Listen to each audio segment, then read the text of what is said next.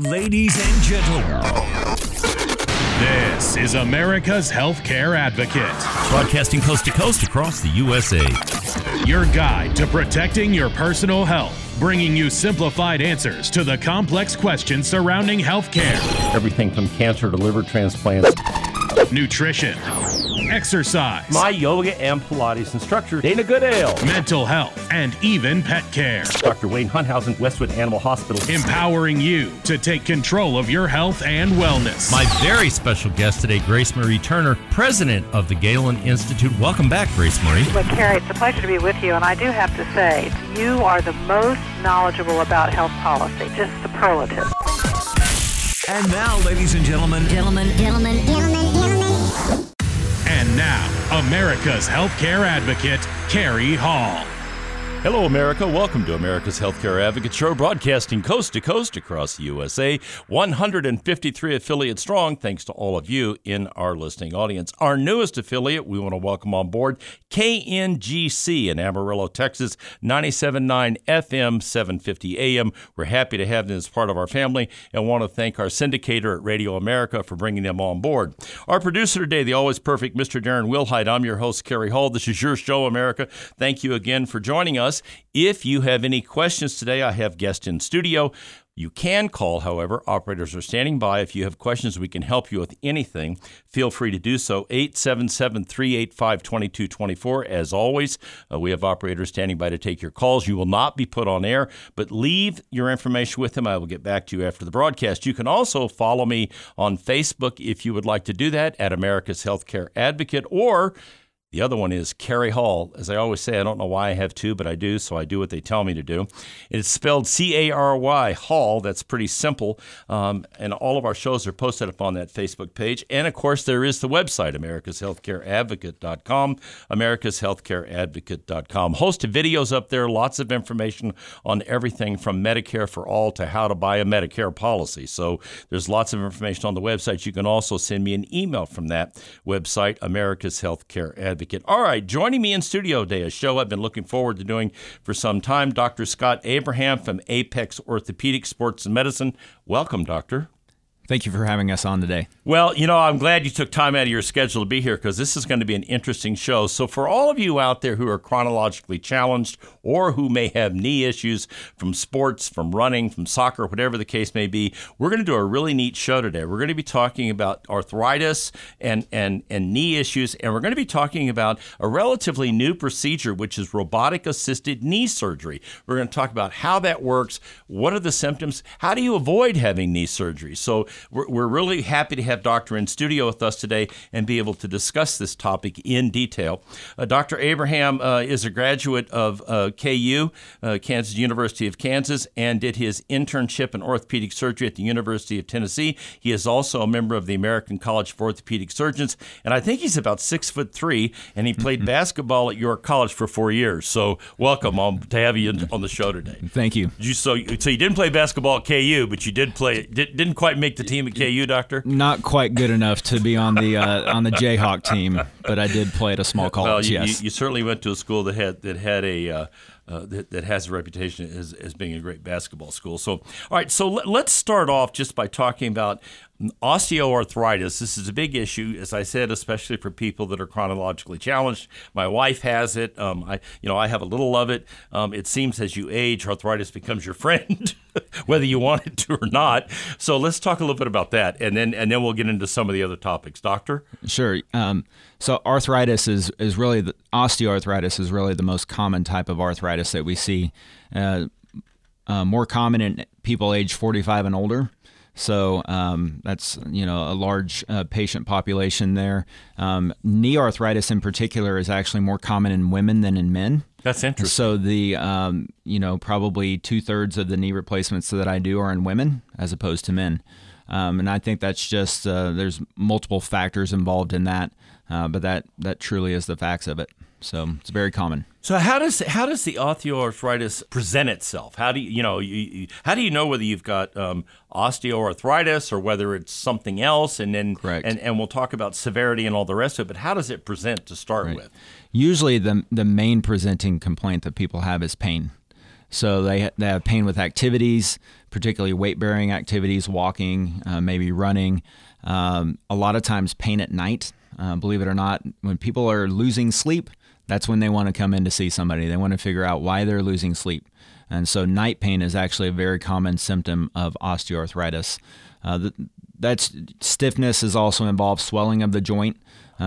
People can notice swelling in their knee joint, and so that will bring them in. But usually, the number one presenting complaint is pain. All right. So, and what happens then, at least from the information I've received, before we did the broadcast, was the lining becomes pitted and eroded. Correct. What is that? What is that? What the arthritis is causing? So really, what arthritis is, it's a wearing out of the cartilage surfaces on the ends of the bones. So our joints are made of the bones coming together, but covering those bones is a layer of cartilage. And so osteoarthritis in particular is when that cartilage gets worn out. And it can be so worn that it's bone on bone. And that's when you hear the term bone on bone arthritis. And so that's what happens. There's no cartilage left. And that cartilage is there as a shock absorber, as a cushion against the stress across that joint. And so when it's not there, the bones don't like that, and that hurts, causes pain, causes swelling. Okay, so in my younger years, I did a lot of running. I ran 5Ks, 10Ks. I never did the marathon thing, but I did an enormous amount of running. I ran every day, usually 3 to 5 miles, just as exercise. So I'm assuming that people that did a lot of that, especially street running, and on hard surface, et cetera, that they're more prone to see these kind of things manifest themselves because you pounded on that knee all the time you were out there running. I think that's sometimes a very common misconception. There's actually been no studies that have proven that runners have a higher rate of arthritis than the general population. Osteoarthritis is multifactorial. There's a genetic component to it. Okay. There's a weight component to it. People that are overweight are higher risk for osteoarthritis. There's a previous knee injury history component to it. So there's a lot of things that factor in to osteoarthritis. Yes, maybe high stress things such as running could be a factor, but running in and of itself is not a precursor to arthritis. Interesting. So bone spurs, how prevalent are bone spurs in this whole scenario? So we typically do see bone spurs as a finding on x-ray, but the bone spurs are secondary to the arthritis. They're the body's response to the inflammation of the joint. And so the bone spurs in and of themselves are actually not painful. The part that's painful, remember, is the fact that the bone is not protected any longer. The bone is rubbing on bone, and it's creating this large inflammatory response in the joint that's causing the pain. Okay, so let's go back. You talked a little bit about genetics.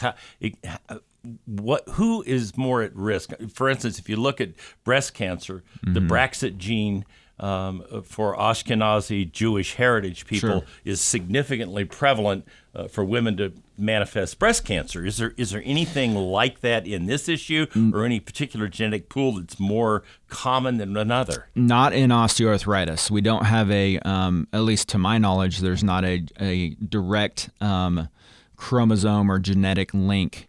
We just know that people that have parents that have osteoarthritis are more likely to have it. I don't think we are as specific as in other types of disease processes, such as breast cancer, like you mentioned. So if it's in your family, if it's prevalent in your family, you got a pretty good chance you're going to get that. You're going to inherit that little piece of genetics. There's a good chance. There are other types of arthritis that are genetic, like rheumatoid arthritis or psoriatic arthritis. We're not really talking about those today, but there are other genetic arthritic processes that are more specific to the actual chromosomes. All right. So in this country, 70% of the people are obese, morbidly obese, or overweight. Okay? So having said that, and you said weight's a factor, if you're toting around an extra 40 or 50 pounds, I'm not talking about somebody who's 10 pounds overweight. I'm talking about somebody that is obese or morbidly obese. How significant is that in pushing you toward this particular issue? Well, obviously that extra stress across the knee puts extra stress on the cartilage, and it can wear out sooner. I tell my patients all the time, if you lose a pound, your knee thinks you lost 4 pounds. Really? So our knees see 4 times our body weight when we're in single leg stance walking. So if you lose 10 pounds, the knee thinks you lost 40. So certainly obesity is a large factor in the history of osteoarthritis. I just dropped 11 pounds, so I'm really glad to hear that. Good for you. My knees are probably happier to hear it because they are. That's very interesting. That's information we didn't know.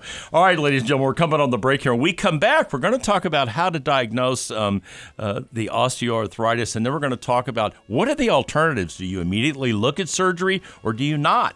All right, how does all that work, and how does Dr. Abraham and the folks over at Apex, how do they do that? So we're going to come back after the break. We'll talk more about it.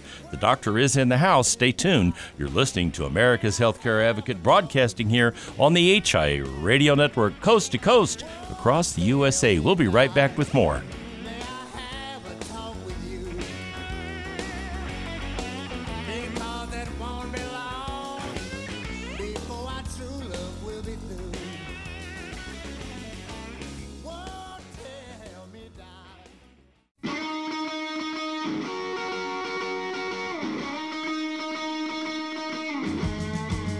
Welcome back. You're listening to America's Healthcare Advocate Show, broadcasting coast to coast across the USA. Here on the HIA Radio Network, you can find out more about us by going to the website, americashealthcareadvocate.com. By the way, you know, you listen to this show, you want to tell a friend, maybe you want to tell your mom, your dad, your grandmother, whatever the case may be. We post these on podcasts. They're up there on TuneIn, iTunes, SoundCloud, Spreaker.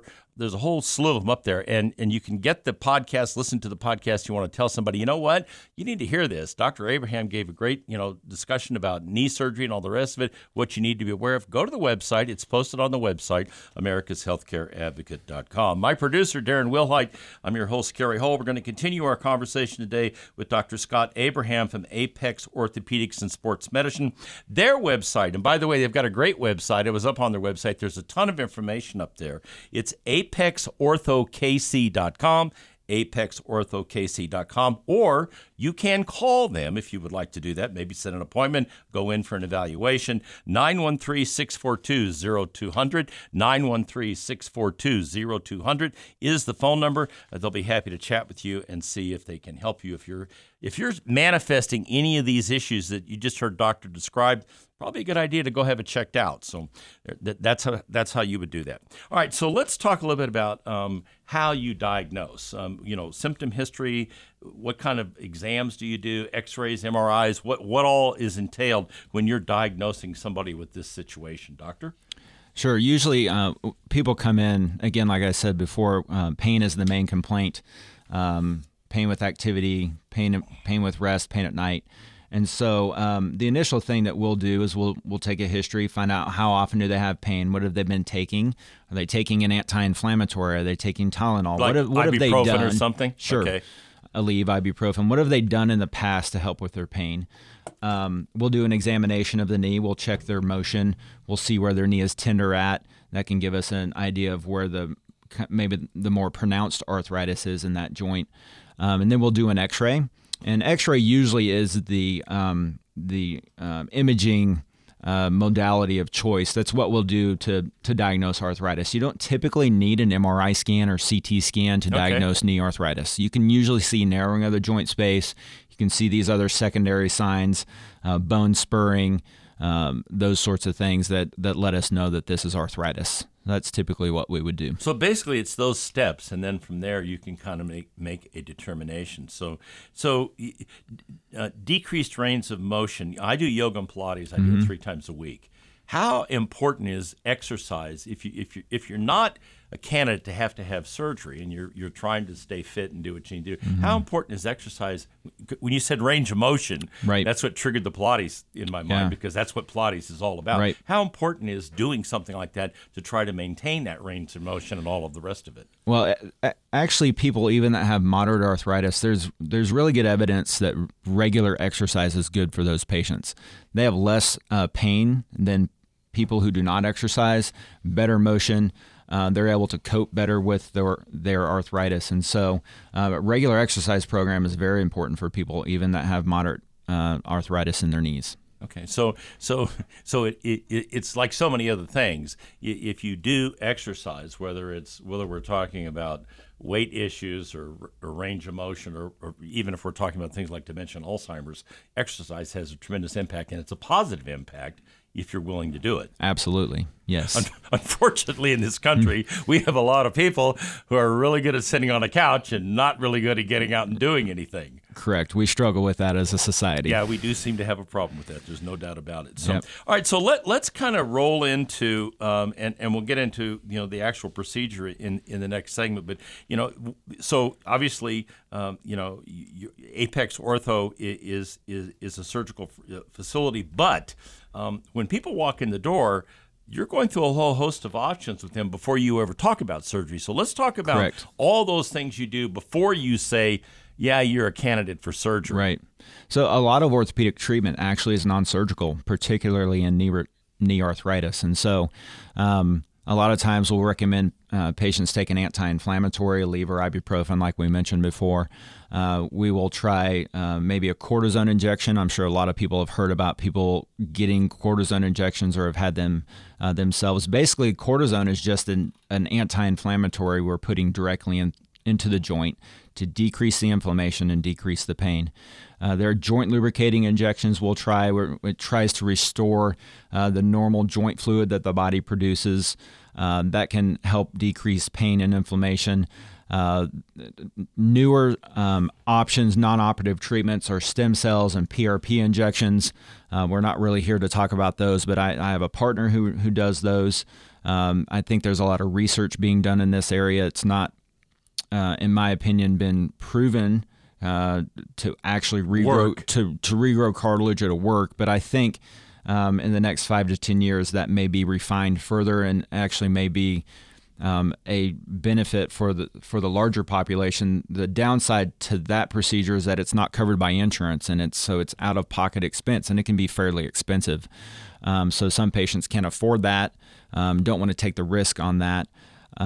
If those things don't work, and pain is really interfering with daily activities and it's keeping the patient from doing things they want or need to do, that's when we talk about surgical options, either full knee replacement or partial knee replacement. Okay, so let's go back to one of those. Joint fluid therapy. Now, I happen to have some personal experience that it wasn't me, but someone I worked with who was a big football player had that issue, and he called it chicken juice. Correct. So, yeah. So you've heard that. Yeah, chicken grease, rooster comb. There's a bunch of different terms for it. So you've heard that comment before. All right. So explain that, because I don't think a lot of people know how that works and what and how much of a difference does it make and how long does it last. Right. So initially it was actually made out of rooster combs, believe it or not. And it's highly. It really was. It was correct. Okay. All right. It's hence the chicken juice. Okay. Right. Okay. It's called hyaluronic acid, and so the ones on the market now are pretty much all synthetic. They're made in a lab, and so the idea hyaluronic acid is found in cartilage and it's found in joint fluid in the normal knees, and so the idea is if we can restore or replenish some normal joint fluid, maybe it's going to stabilize the cartilage that's left so that it does not degenerate further. It does not actually regrow cartilage. And I have some patients who get 6 months to a year relief from it. It is kind of one of those things you just have to try. Some patients don't get any relief at all, and it's very difficult to predict who's going to get relief and who's not, so you just have to try it. So it's kind of like the cortisone shots. My wife has gotten those cortisone shots, and they last. Sometimes they last her for 6 months. It seems to be worse in the winter than it is in the summer in terms of the pain and the issues. Mm-hmm. If she gets a cortisone shot, it usually carries her through pretty much the winter, and then she's good to go. But so this is basically another treatment that that has that same lifespan. It may last 6 months, may last 5 months, may not last very long at Correct. All. Just depends on how it works. Yes. All right. And you can do that multiple times. You can do it every 6 months, correct. Okay. Oh, so it's every 6 months. If you need it every 6 months. Okay, so that makes perfect sense. All right, when we come back from the break, we're actually going to get into the surgery now. We're going to talk about, you know, this partial robotic surgery, how it works. We're going to talk about the partial replacement, total replacement. And this is kind of a, you know, Dr. is kind of a pioneer in this field, this area. So we're going to talk about, you know, how that works and why that's a better procedure than the old way of doing it, if you will. So stay tuned. We'll be right back after the break with Dr. Abraham talking more about this procedure. You're listening to America's Healthcare Advocate, broadcasting on the HIA Radio Network, coast to coast across the USA. We'll be right back.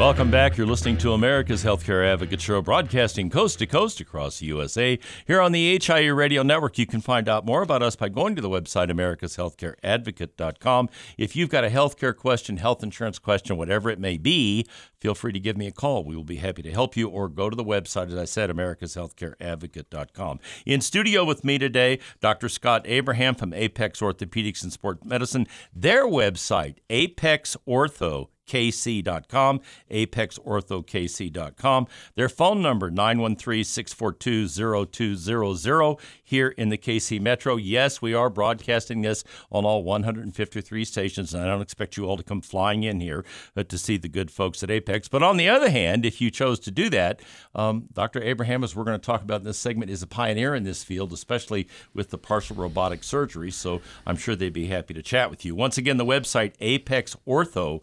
KC.com. All right, doctor. So prior to the show, when we were sitting downstairs with Diane and myself and you, and we were talking about this, she mentioned the fact that you actually are one of the first doctors in the country to start doing this. So let's talk about this versus the old surgery. What's different about this, and why is this so much better than the old way of doing it, doctor? Sure. So traditional knee replacement, think of it as the instruments that we use are based on an average of the population.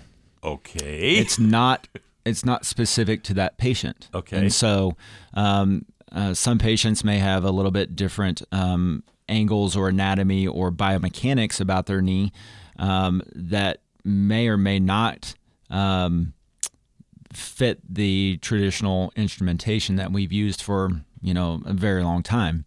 The advantage of a robotic knee replacement, in my opinion, is that we are restoring that patient's knee anatomy to the best way that we can, as precisely as we can, as accurately as we can.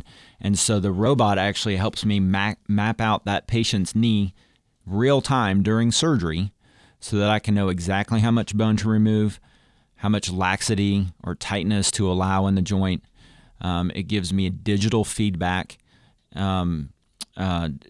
real time during surgery that you never get with standard instrumentation.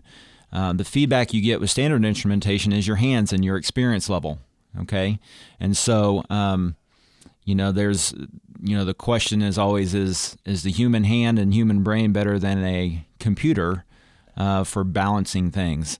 It's probably both, and so the robot gives me good digital feedback that can be corroborated with manual feedback.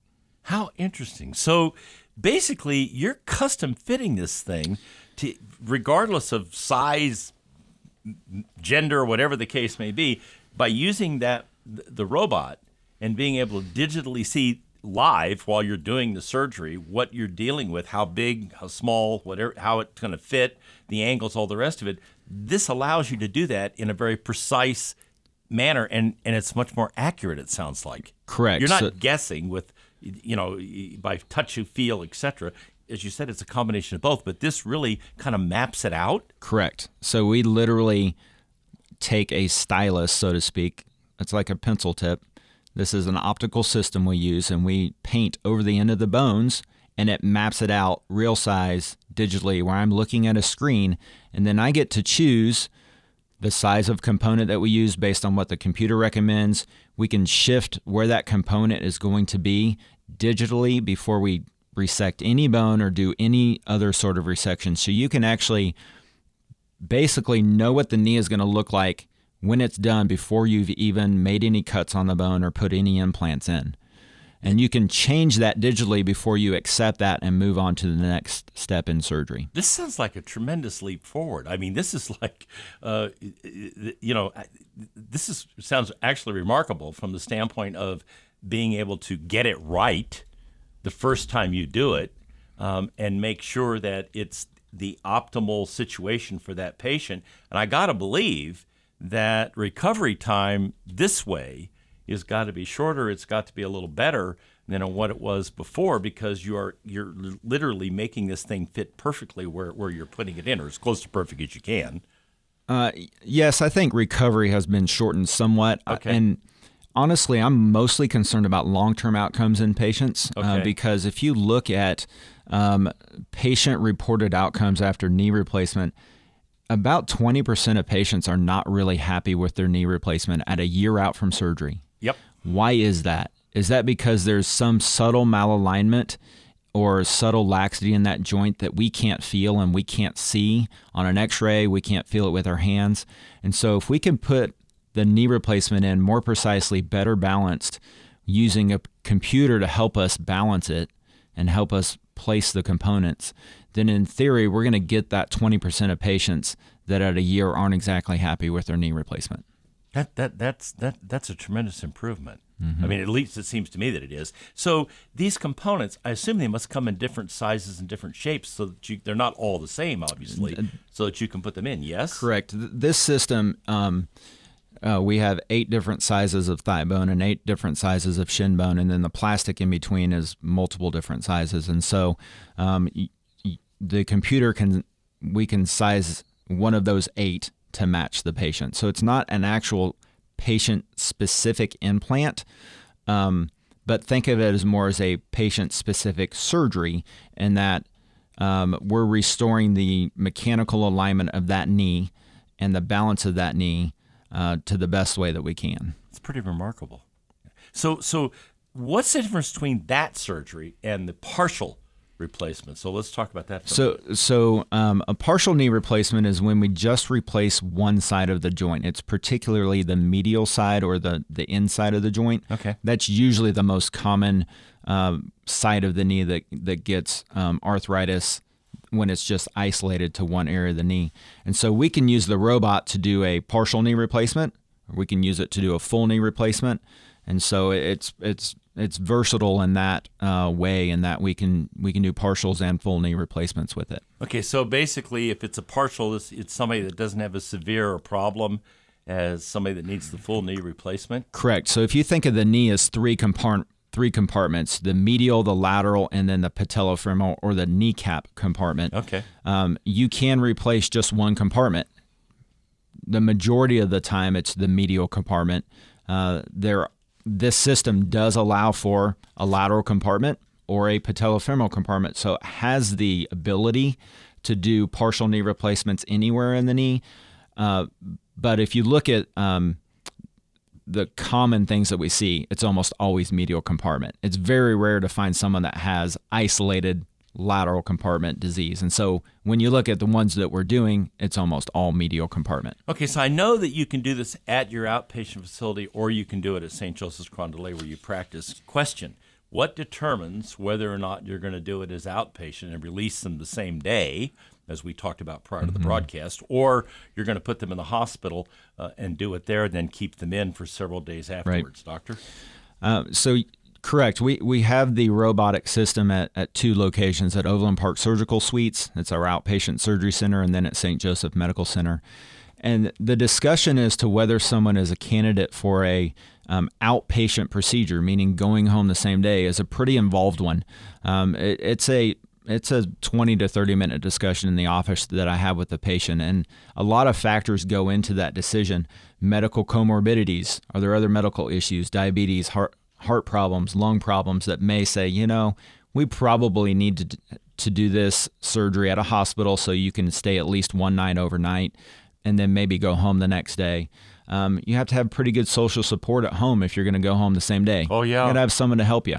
Yeah. You're not going to be running. Right, right. We need to have therapy set up in place for you to start outpatient therapy the day after surgery. And so that's a pretty long discussion that we have in the office to really determine what's the best thing for that particular patient. Do we need to stay in a hospital? Are they someone that would be able to go home the same day? Okay, so 2 things as we wrap this segment. Number 1, I know one of the questions I'm going to get a lot of texts and emails, insurance. Yeah. Oh, is this covered? This is new. Is it covered under insurance, Doctor?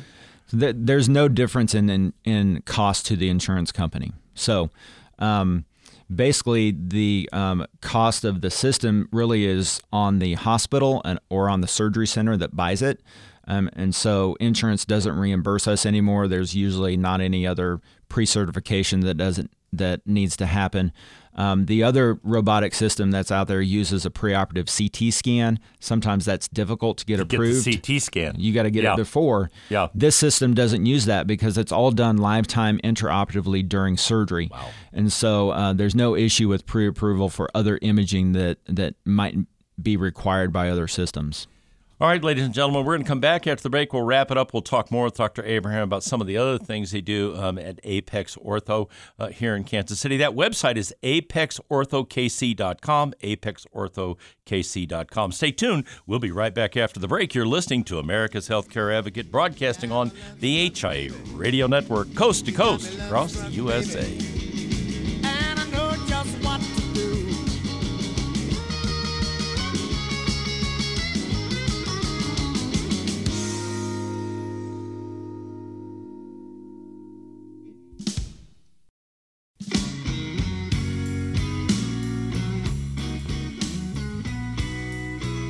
Welcome back to America's Healthcare Advocate Show, broadcasting coast to coast across the fruited plain here on the HIA Radio Network. You can find out more about us by going to our website, americashealthcareadvocate.com. If you want to learn more about Dr. Abraham and all the services that are offered at Apex Orthopedic and Sports Medicine, their website, and it's a very good one, is apexorthokc.com, apexorthokc.com. Phone number 913-642-0200, 913-642-0200.